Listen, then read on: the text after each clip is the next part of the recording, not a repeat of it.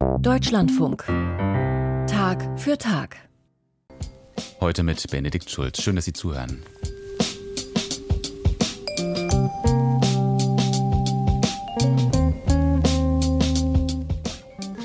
Seit Mittwoch spitzt sich die Lage im von prorussischen Separatisten kontrollierten Gebiet Transnistrien zu. Die Separatisten haben offenbar Moskau um Hilfe ersucht, um Schutz, wie es hieß, was Befürchtungen in der Republik Moldau ausgelöst hat, zu der die Region Transnistrien völkerrechtlich eigentlich gehört. Das Ganze weckt Erinnerungen an den Februar 2022, an den Beginn des russischen Angriffs auf die Ukraine und das auch aufgrund der Lage der Orthodoxie im Land, worüber allerdings wenig bis gar nicht berichtet wird. In diesen Zeiten, wo Einordnungen in Sachen Orthodoxie Not tun, wird voraussichtlich eine der wichtigsten Professuren in Deutschland demnächst an der Uni Erfurt gestrichen. Wir reden in dieser Sendung über die Rolle der orthodoxen Kirche in Transnistrien und über die Gegenwart und Zukunft der Orthodoxieforschung an deutschen Unis. Zuerst aber geht es jetzt gleich in dieser Sendung um den Weltgebetstag, früher Weltgebetstag der Frauen. Der findet jedes Jahr statt, so auch heute. Aber in diesem Jahr gab und gibt es viel Kritik daran, denn inhaltlich vorbereitet wurde er in diesem Jahr von Frauen aus Palästina und der Vorwurf an dieser Vorbereitung, der reicht bis hin zum Antisemitismus.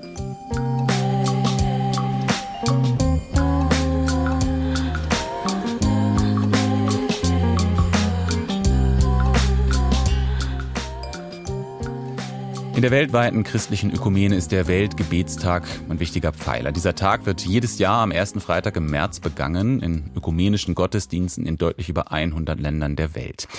Jedes Jahr gibt es ein Schwerpunktland, das einige Jahre zuvor bereits ausgewählt wird und aus diesem Land bereiten dann Frauen die Texte für den Gottesdienst vor. Deswegen hieß dieser Tag früher auch Weltgebetstag der Frauen. Für den heutigen Tag wurde bereits vor sechs Jahren Palästina ausgewählt. Aber an den vorbereiteten Texten von dort gab und gibt es heftige Kritik, vor allem seit dem Terrorangriff der Hamas vom vergangenen Oktober. Die Texte, so heißt es, enthielten pauschale Israel-Kritik und seien tendenziell antisemitisch. Und es ist übrigens auch nicht das das erste Mal, dass es diese Kritik gibt am Weltgebetstag. Eine ähnliche Situation, die gab es auch schon 1994 und 2003. Das Deutsche Komitee für den Weltgebetstag hat für dieses Jahr Konsequenzen gezogen und die Texte verändert, was wiederum Kritik von denen ausgelöst hat, die sie ursprünglich verfasst haben. Michael Hollenbach lässt beide Seiten zu Wort kommen. Ulrike Göken-Hussmann, katholische Vorstandsvorsitzende des Deutschen Komitees des WGT, des Weltgebetstages, hat anstrengende Monate hinter sich. Mit den anderen Frauen im Komitee hat sie entschieden, das Material, das die palästinensischen Frauen erarbeitet haben, zu verändern. So ist die Comicfigur Handala verschwunden, die im Verdacht steht, indirekt für die Hamas zu werben. Ebenso wurde das Einladungsplakat eingestampft, das von einer palästinensischen Künstlerin stammt, deren Nähe oder Distanz zu Hamas nicht geklärt werden konnte. Und auch die Texte wurden verändert. Es gibt Einführungen zu den drei Erfahrungsberichten der Frauen. Es gibt eine ausführliche Einführung zum Psalm. Und es gibt insbesondere zwei weitere Fürbitten, in denen gebetet wird für die Opfer seit dem 7. Oktober auf beiden Seiten und in denen wir einladen zum Beten für die jüdischen Menschen in Deutschland. Berichte über die Erfahrungen mit der israelischen Besatzung im Westjordanland stammen aus der Feder der betroffenen palästinensischen Frauen, betont Susanne Paul, evangelische Landespastorin für Frauenarbeit der Hannoverschen Landeskirche. Wir haben uns dafür entschieden, ihn zu lesen als ein subjektives Zeugnis der palästinensischen Christinnen, das an diesem Tag Raum hat. Das tut unserer Solidarität mit Israel keinen Abbruch. Das tut unserem Dialog mit den, unseren jüdischen Geschwistern keinen Abbruch. Das ist eine subjektive Stimme an diesem Weltgebetstag. Nach den Änderungen an den Materialien und an den Gottesdiensttexten sei es nun etwas ruhiger geworden, sagt Ulrike Göken-Hussmann. Ich bin sehr froh, weil wir viele Rückmeldungen bekommen, dass Frauengruppen, ökumenische Gruppen vor Ort sagen, jetzt mit dieser Liturgie können wir den Weltgebetstag feiern. Wir werden nicht, was wir vielleicht mal gedacht hatten, ein alternatives Friedensgebet machen. Und darüber bin ich sehr froh. Weniger froh ist dagegen Sally Azar. Die 27-jährige Pastorin aus Jerusalem ist Präsidentin des palästinensischen Weltgebetstagskomitees und kritisiert die Änderungen des deutschen Komitees. Wir haben uns dann geeinigt, dass wir uns nicht einigen und dass wir eine neue Liturgie quasi nicht akzeptieren. Ich will jetzt nicht komplett sagen, ja, Verrat, aber ich würde, ich würde sagen, es verletzt schon den Weltgebetstagskonzept auf jeden Fall.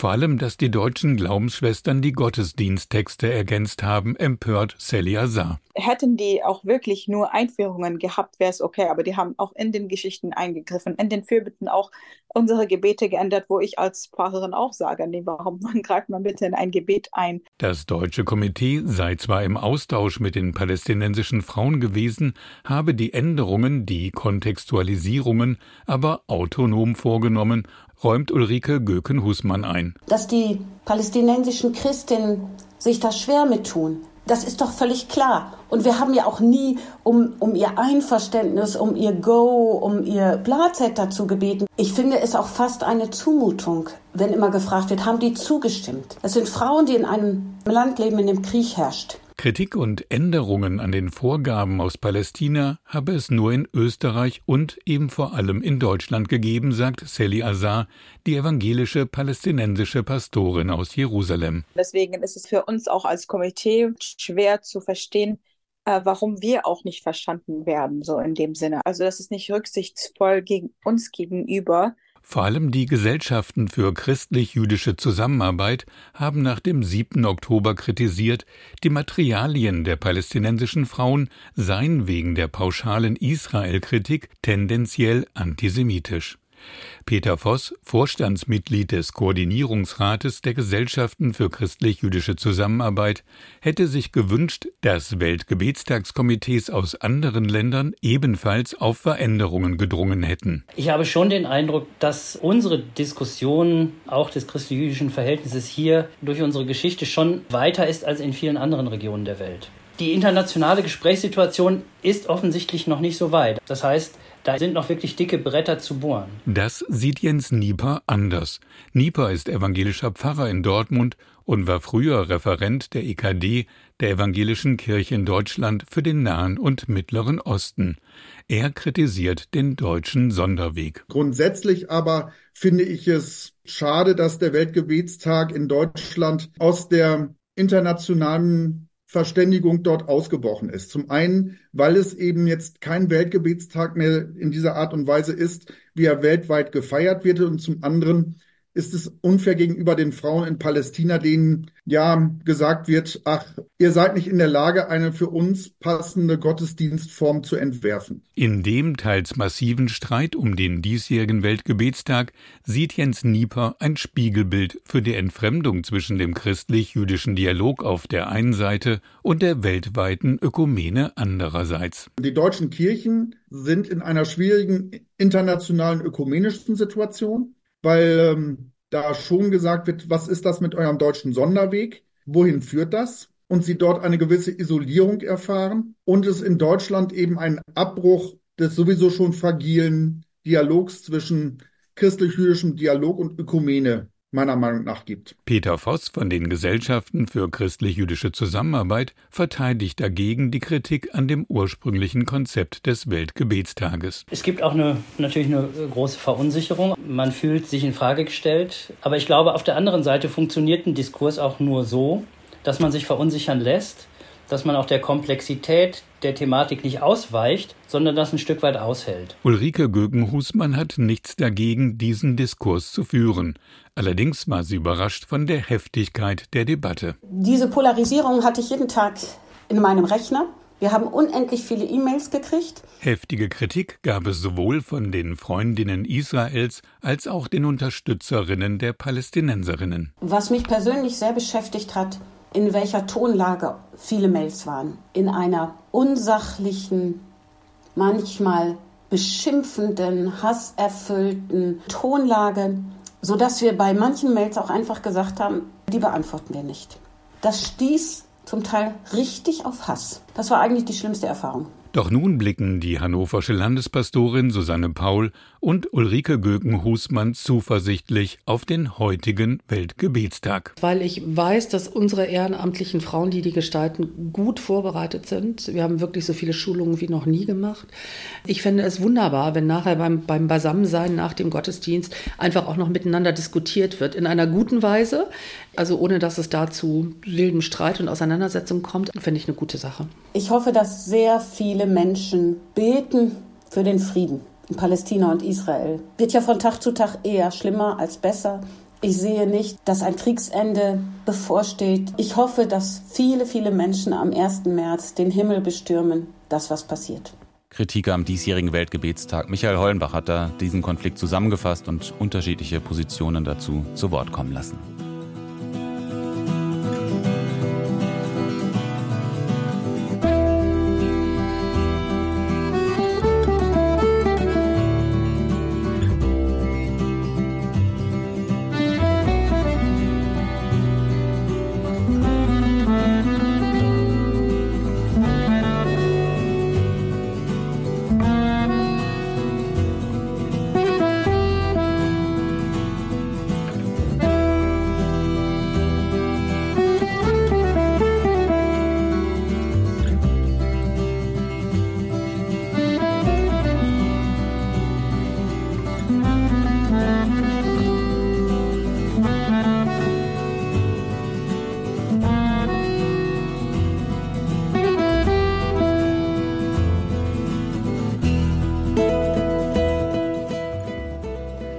Man sei alarmiert, so heißt es in einem gemeinsamen Brief der Gesellschaft zum Studium des christlichen Ostens und der Deutschen Gesellschaft für Osteuropakunde. Und warum?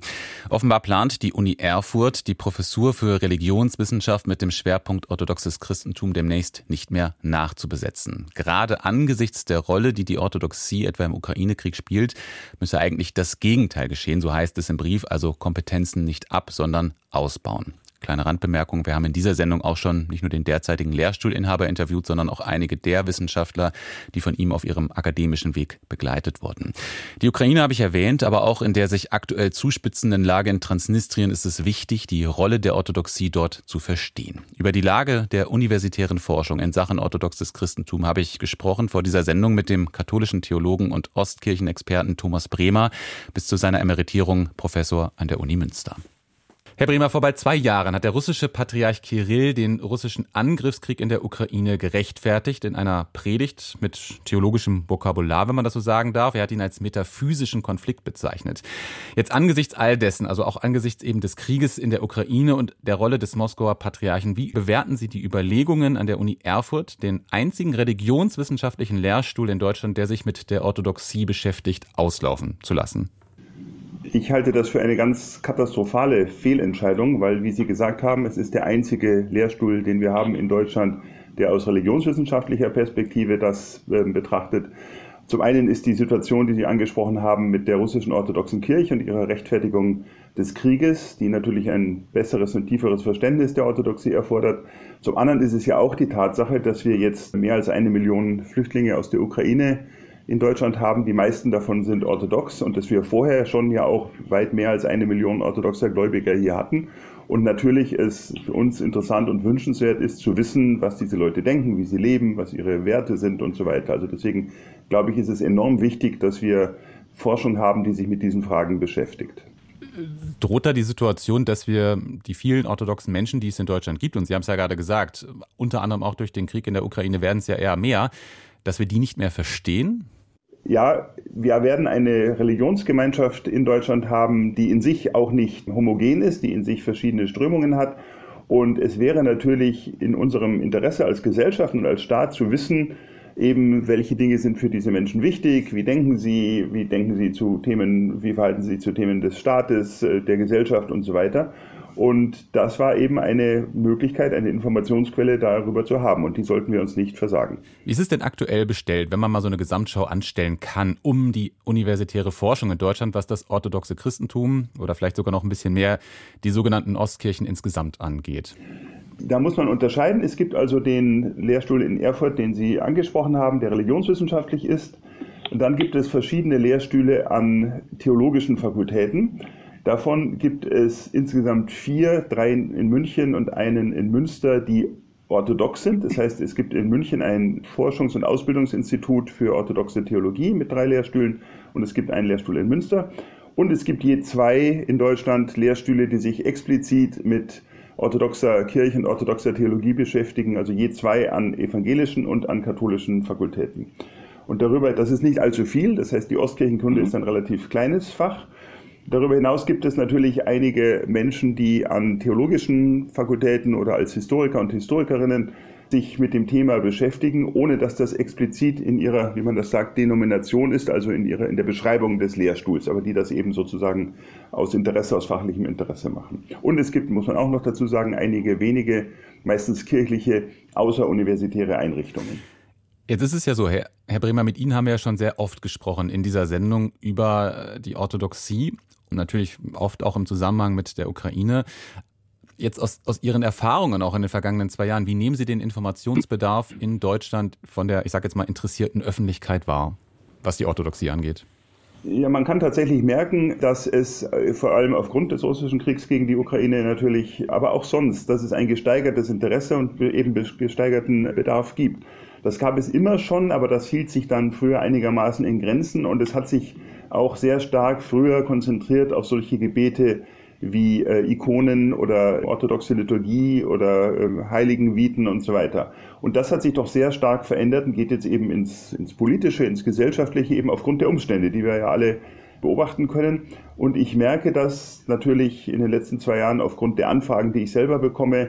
Das ist nicht nur, dass das das sozusagen interessierte Publikum ist, sondern das sind ja auch Behörden, das sind Einrichtungen des Staates, die jetzt Wissensbedarf haben und, und Informationsbedarf haben und Dinge wissen wollen und wissen müssen, die mit der Orthodoxie zusammenhängen. Man kann als Beispiel ja etwa die äh, Tatsache nehmen, dass die russische orthodoxe Kirche den äh, Krieg in der Ukraine rechtfertigt durch ein unterschiedliches Werteverständnis. Das heißt, es gibt angeblich nach, aus russischer Perspektive einen Kanon von Werten, in Russland und in der Orthodoxie, der sich von den westlichen Werten unterscheidet. Und das ist ja eine sehr zentrale und wichtige Frage, mit der man sich eigentlich intensiv auseinandersetzen müsste. Was für Werte sind das? Wie stehen wir dazu? Können wir die auch äh, akzeptieren oder warum können wir die nicht akzeptieren und so weiter? Und dafür braucht es natürlich Menschen, die sich wissenschaftlich, die das studieren, die, sich das, die das erforschen und die sich damit wissenschaftlich auseinandersetzen. Aber dann auch Menschen, die differenzieren und sagen können, nicht überall in der orthodoxen Welt ist es, sag ich mal, ein anderes vorsichtig ausgedrückt eher traditionalistisches Werteverständnis, wie es eben in der russischen orthodoxen Kirche ist, richtig?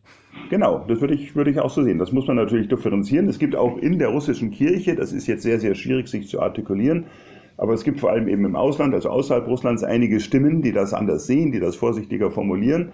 Und es gibt das in anderen Kirchen. Die Orthodoxie ist überhaupt nicht homogen, weder in den Herkunftsländern noch bei uns hier. Und das ist natürlich wichtig, das zu verstehen und sich damit auseinanderzusetzen. Jetzt ist die Rolle der Kirchen in eher politischen Konflikten das eine, aber lassen Sie uns noch kurz über das Thema orthodoxe Theologie sprechen. Wie wichtig ist es, dass man auch hier versteht, wo Differenzen oder vielleicht auch Gemeinsamkeiten liegen zwischen orthodoxer Theologie und zum Beispiel etwa katholischer oder der evangelischen Theologie? Also wenn wir uns jetzt auf die Theologie beziehen und nicht so sehr auf die, auf die gesellschaftliche und politische Rolle der Orthodoxie in der Gegenwart, dann gilt im Prinzip natürlich das Gleiche, wie wir das auch für die westlichen, also für die katholische und evangelische Theologie haben. Es gibt ein, das war ja historisch nicht immer so, aber es gibt ein großes Interesse, sich mit den jeweils anderen Traditionen auseinanderzusetzen, die zu verstehen. Und vor allem, es kann ja auch die jeweils eigene kirchliche Tradition und theologische Tradition bereichern. Man sieht Dinge, man versteht Dinge anders, wenn man sich eben damit auseinandersetzt, wie eine andere Kirche, eine andere Konfession das macht. Insofern ist also der, der theologische, jetzt im engeren Sinne der theologische Austausch sehr, sehr wichtig und dazu braucht es natürlich auch Partnerinnen und Partner, die das können. Das heißt also, äh, es braucht eben die entsprechenden wissenschaftlichen Städten, wo das möglich ist. Zum Beispiel was das Thema Synodalität angeht. Ja, das ist ein bisschen, äh, wenn man das historisch betrachtet, fast ein bisschen absurd, weil die katholische Kirche, der Papst, der sehr stark jetzt das Thema Synodalität betont und eben möchte, dass es irgendwelche synodalen Strukturen gibt, die davon man weiß ja nicht genau wie weit, aber die etwas davon abgehen, dass eben ein, einer, der Papst oder der Bischof, die Entscheidungen trifft. Während in der orthodoxen Theologie, die ja gerade ähm, geprägt ist sozusagen durch ein konziliares und synodales Herangehen, es eine immer stärkere Diskussion momentan gibt, die vor allem von der russischen Kirche sehr stark in den Vordergrund gesetzt wird. Also eine Diskussion äh, darüber, was denn eigentlich Primatialität und Primat in der orthodoxen Theologie äh, bedeuten. Aber das ist natürlich sehr wichtig, weil diese beiden Dinge, Primatialität und Synodalität, in einem gegenseitigen Abhängigkeitsverhältnis stehen. Und sich damit zu beschäftigen, ist aus kirchlicher und theologischer Sicht sehr, sehr aktuell und sehr, sehr wichtig. Dann gehen wir mal kurz auf eine aktuelle politische Situation nochmal ein. Es gibt ja seit Mittwoch die Situation, dass sich der, der Konflikt in der von prorussischen Separatisten kontrollierten Region Transnistrien, dass der sich zuspitzt. Eine Region, die völkerrechtlich eigentlich zur Republik Moldau gehört. Und in Moldau, da gibt es, ähnlich wie in der Ukraine, zwei orthodoxe Kirchen. In diesem Fall sind es zwei autonome. Da haben wir einmal die orthodoxe Kirche Bessarabiens, die untersteht der rumänischen orthodoxen Kirche. Und dann gibt es eben noch die andere, die moldauische orthodoxe Kirche, die untersteht wiederum dem Moskauer Patriarchat. Welche Parallelen oder vielleicht auch Unterschiede sehen Sie da zur Lage in der Ukraine? Also die Parallele besteht darin, wie Sie gerade gesagt haben, dass zwei Kirchen beanspruchen, dafür zuständig zu sein. Es gibt diesen schwierigen Begriff des kanonischen Territoriums. Das heißt, eine Kirche kann sagen, das ist unser Gebiet, für das wir zuständig sind. Und äh, aus historischen Gründen beanspruchen das beide Kirchen, die Rumänen, weil die Republik Moldau zum Teil auch rumänisch geprägt ist und weil eben vor dem Krieg, vor dem Zweiten Weltkrieg, ähm, das Gebiet zu, äh, zu Rumänien gehört hat. Und die ähm, russische orthodoxe Kirche, weil sie beansprucht, dass das gesamte Territorium der ehemaligen Sowjetunion, mit der Ausnahme von Georgien, wo es eine eigene Kirche gibt, ihr kanonisches Territorium ist. Das heißt, es gibt also den Streit, wer ist denn eigentlich kirchlich zuständig? Und das war ein bisschen ähnlich in der Ukraine, wo zwar für lange Zeit die russische orthodoxe Kirche die Zuständigkeit reklamiert hat, aber spätestens 2018, im Herbst 2018, der ökumenische Patriarch von Konstantinopel gesagt hat, das gehört eigentlich zu uns und dann eben diese, die orthodoxe Kirche der Ukraine, also die neue, sage ich mal in Anführungszeichen, Kirche anerkannt hat, so dass es dann zu diesem Streit zwischen den Kirchen gekommen ist, den wir heute in der Ukraine zusätzlich zum Krieg noch, noch haben. Das heißt, das ist eine gewisse Parallele. Nach allem, was ich weiß, ist in der Republik Moldau die Kirche, die in Gemeinschaft mit dem russischen Patriarch, Patriarchat steht, größer. Es gibt aber auch dort Bewegungen, sich der anderen Kirche, der Kirche in Gemeinschaft mit, mit der rumänischen orthodoxen Kirche, anzuschließen. Und das hängt natürlich auch zusammen mit dem Krieg und mit der Situation, die wir in der Ukraine, die Republik Moldau ist ja Nachbarland der Ukraine, mit der Situation, die wir in der, in der Ukraine haben. Der Unterschied ist vielleicht noch, das sollte man auch dazu sagen, dass bisher die rumänische und die russische orthodoxe Kirche noch wenigstens offiziell in Gemeinschaft sind und keinen Schisma, keine Trennung es zwischen beiden gibt, während die kirchliche Situation unabhängig vom Krieg, die kirchliche Situation in der Ukraine zu einer Trennung zwischen äh, dem Moskauer Patriarchat und dem ökumenischen Patriarchat von Konstantinopel geführt hat. Jetzt gab es ja im vergangenen Herbst einen bemerkenswerten Brief. Der ist hierzulande, glaube ich, ein bisschen untergegangen. Da hat der Metropolit der Moskau unterstehenden Kirche, Metropolit Wladimir, ja, sich beschwert, kann man ja fast sagen, über den Kurs seines Patriarchen Moskau. Worum ging es da eigentlich genau und was hatte das für Folgen? Es ging zunächst darum, dass die ähm, orthodoxe Kirche in der Republik Moldau den Vorschlag gemacht hat, einen Mönch zum Bischof zu weihen und das wurde von Moskau offenbar verweigert und das war jemand, der aus der Republik Moldau stammt.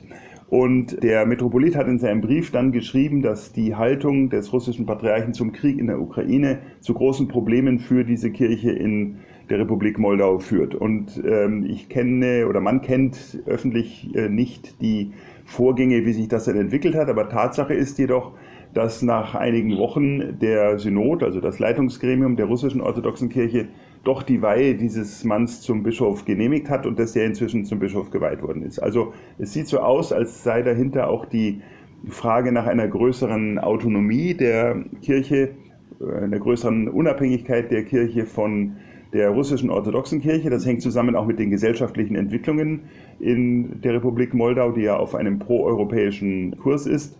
Und man wird sehen müssen, wie sich das auch im Zusammenhang mit den politischen Entwicklungen, die wir haben, wie sich das weiterentwickeln wird. Thomas Bremer, katholischer Theologe und Ostkirchenexperte. Mit ihm habe ich vor der Sendung nicht nur über Transnistrien gesprochen, sondern auch über Gegenwart und Zukunft der Orthodoxieforschung an deutschen Universitäten.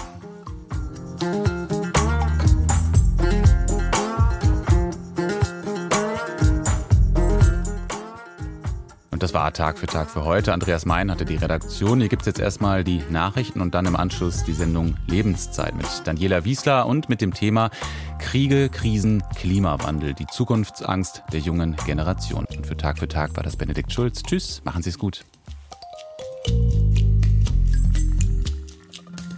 Hier an dieser Stelle war es das in Sachen Religion, aber es gibt natürlich noch mehr, etwa in unserem Feature aus Religion und Gesellschaft am Mittwoch um 20.10 Uhr im Deutschlandfunk. Und Sie finden Themen aus der Welt der Religionen auch im Deutschlandfunk Kultur. Jeden Sonntagmittag zwischen 14 und 15 Uhr.